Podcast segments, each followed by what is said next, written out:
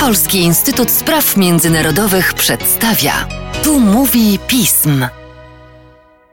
W podcaście Polskiego Instytutu Spraw Międzynarodowych witam Państwa. Ja się nazywam Łukasz Jasina, a moim gościem dzisiaj Arkadiusz Legieć. Cześć, Arku. Dzień dobry. Nie opowiadamy sympatycznych dowcipów na początek, bo nie ma w ogóle się z czego śmiać. Nasz podcast jest poświęcony temu, co się zdarzyło w Afganistanie. Nie temu, co się zdarzyło w ciągu ostatnich 2 tygodni, ale ostatnim zdarzeniom, zamachom, jakie miały miejsce w Kabulu przede wszystkim. Zamachom, które spowodowały w publicystyce międzynarodowej chaos, to znaczy pomieszały się nagle bardzo wielu dziennikarzom pojęcia Państwa Islamskiego, Al-Kaidy, pomieszało im się to wszystko z talibami, którzy rządzą w Afganistanie. Chaos wiedzy na temat tego zamachu jest przerażający. Postanowiliśmy więc porozmawiać z Arkiem na temat tego, jak to w rzeczywistości wyglądało, kto ten zamach przeprowadził. Państwo islamskie w Afganistanie dalej istnieje. Myśleliśmy przecież rok temu, że już nie ma żadnego państwa islamskiego. Wczoraj w Kabulu doszło do w zasadzie 2 ataków bombowych w okolicach lotniska w Kabulu. Jeden został przeprowadzony przy wejściu na lotnisko, jednym z głównych wejść wykorzystywanych przez państwa zachodnie do ewakuacji Afgańczyków, tego tak zwanego Abbey Gate, gdzie operowali Amerykanie, Brytyjczycy, ale też, co istotne z naszego punktu widzenia, przy tym wejściu na lotnisko również operowała strona polska, która wczoraj zakończyła swoje działania w Afganistanie oficjalnie, ale która wykorzystywała to wejście również do ewakuacji swoich przyjaciół w Afganistanie, także Polaków, więc to jest tym bardziej warte zwrócenia uwagi przez nas. Drugi zamach bombowy został krótko po tym pierwszym przeprowadzony w okolicach pobliskiego hotelu przy afgańskim lotnisku. Hotelu wykorzystywanego głównie przez obywateli państw Zachodu, czy też Afgańczyków, którzy w drodze na lotnisko,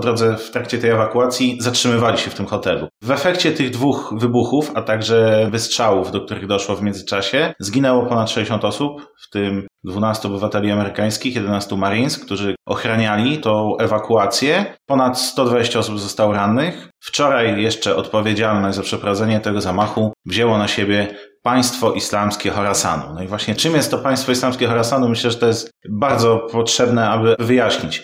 Państwo Islamskie samo w sobie jako organizacja, w zasadzie możemy powiedzieć, wzięło się z Al-Kaidy, ponieważ w 2013 roku ówczesna komórka Al-Kaidy działająca w Iraku ogłosiła niejako swój separatyzm z tej organizacji, odeszła i stworzyła własną organizację Państwo Islamskie Lewantu, które później stało się państwem islamskim znanym nam z tej odsłony w Syrii, w Iraku, tego kalifatu terytorialnego, które jednak w roku 2019 zostało pokonane, kalifat upadł. O tym również rozmawialiśmy w naszych podcastach, ale zwracaliśmy wówczas uwagę, że państwo islamskie upadło jako ta struktura terytorialna, ale nie upadło jako klasyczna organizacja terrorystyczna, nie upadła jako organizacja, która w różnych częściach świata utrzymuje swoje filie, tak zwane prowincje. No i jeden z takich regionów jest Afganistan. Ta prowincja państwa islamskiego Horasan, ona została utworzona w 2015 roku, a więc w tym szczytowym momencie rozwoju państwa islamskiego. Ta sama nazwa Horasan, ona odwołuje się do historycznej nazwy geograficznej terytorium, które dzisiaj moglibyśmy... Po polsku to brzmi jak Choryzm, to jest spolszczona wersja właściwie tego.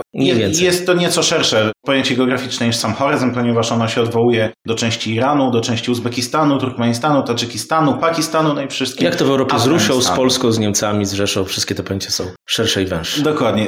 Podobnie jak w przypadku Syrii, Iraku, Lewantu, państwo islamskie odwoływało się do tej historycznej nazwy Lewantu. Podobnie tutaj państwo islamskie odwołuje się do tej historycznej nazwy Horasan. Też niejako w pewnej opozycji do porządku politycznego ustanowionego na Bliskim Wschodzie współcześnie. Ta filia państwa islamskiego w Afganistanie, ona nie była powiedzmy czołową filią państwa islamskiego, ponieważ jak wiemy, tego typu organizacje w tej chwili działają na dość szerokim spektrum geograficznym od Afryki Zachodniej, gdzie mamy ten tak zwany ISWAP, Islamic State of Western Africa Province, po Filipiny, gdzie mamy grupy Abu Sayyafa sprzymierzone z państwem islamskim. Jednakże jak wiemy, w tej działalności takiej stricte terrorystycznej, partyzanckiej, asymetrycznej, państwo islamskie dąży do wykorzystania, do zwiększenia swojej obecności na terytoriach, w których jest destabilizacja albo na których można tą destabilizację pogłębić. I z całą pewnością Afganistan teraz do takich państw należy. Talibowie, którzy objęli władzę w Afganistanie, o ile bardzo dynamicznie, efektywnie tę władzę objęli,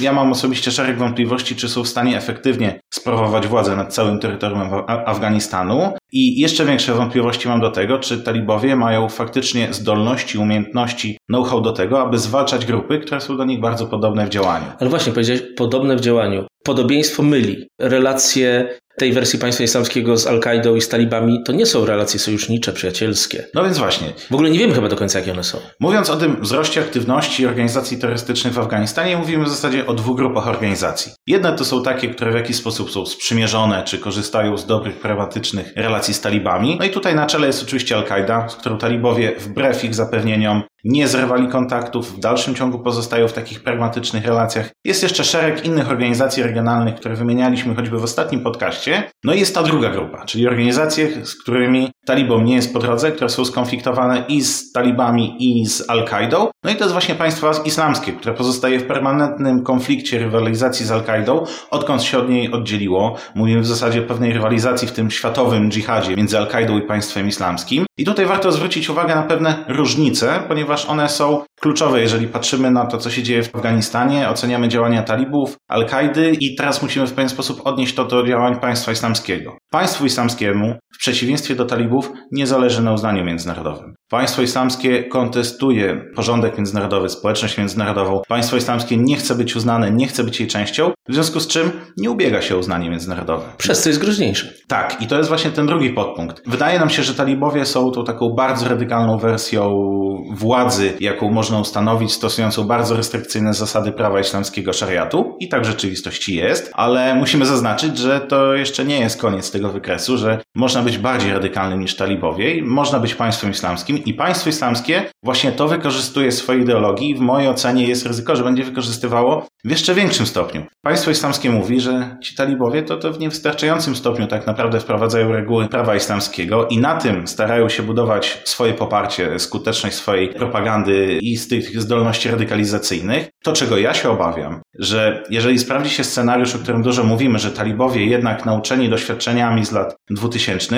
będą zabiegać o uznanie chociażby ograniczonej części społeczności międzynarodowej, chociażby ich sąsiadów, państw regionu, po to, aby normalnie funkcjonować i konstytuować, umacniać swoją władzę, wówczas to będzie jeszcze większy młyn na wodę tej propagandy państwa islamskiego, która będzie mówić, że no przecież Taliban sprzeniewierza się zasadom tej walki muzułmanów, tego dżihadu, prawa islamskiego, no bo przecież sprzymierza się z tymi regionalnymi szatanami, no więc w jaki sposób można uznawać talibów za reprezentację tej efektywnej i właściwej władzy islamskiej? Wówczas w kontrze do talibów państwo islamskie może zyskać na tych działaniach propagandowych. Na ten moment, zgodnie z raportami Organizacji Narodów Zjednoczonych, a także innych organizacji obserwujących sytuację w Afganistanie, państwo islamskie nie jest najsilniejszym ugrupowaniem w Afganistanie. Nie mówimy o zwartej organizacji bojowej, nie mówimy o organizacji bojowej, która dysponuje jakimiś dużymi zasobami ludzkimi, bo to jest maksymalnie kilka tysięcy bojowników w Afganistanie, głównie obcokrajowców, ale ryzyko, że ta propaganda państwa islamskiego będzie skuteczna, rodzi to, że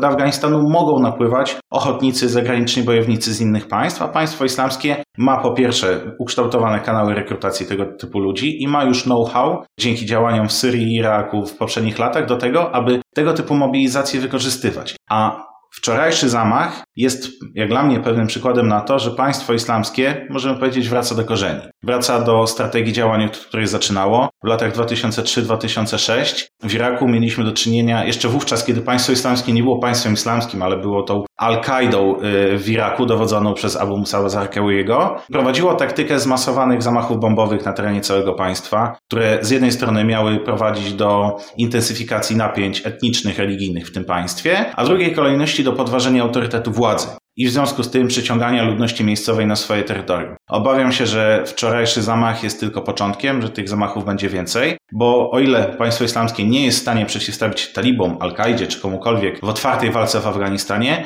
to ma zasoby, ma możliwości do tego, aby efektywnie prowadzić działalność terrorystyczną i partyzancką i to w tej chwili rodzi bardzo poważne zagrożenie. Zwłaszcza dla regionu, ale i dla całego świata, o czym opowiedział nam Arkadiusz Legieć. Dziękuję. Dziękuję.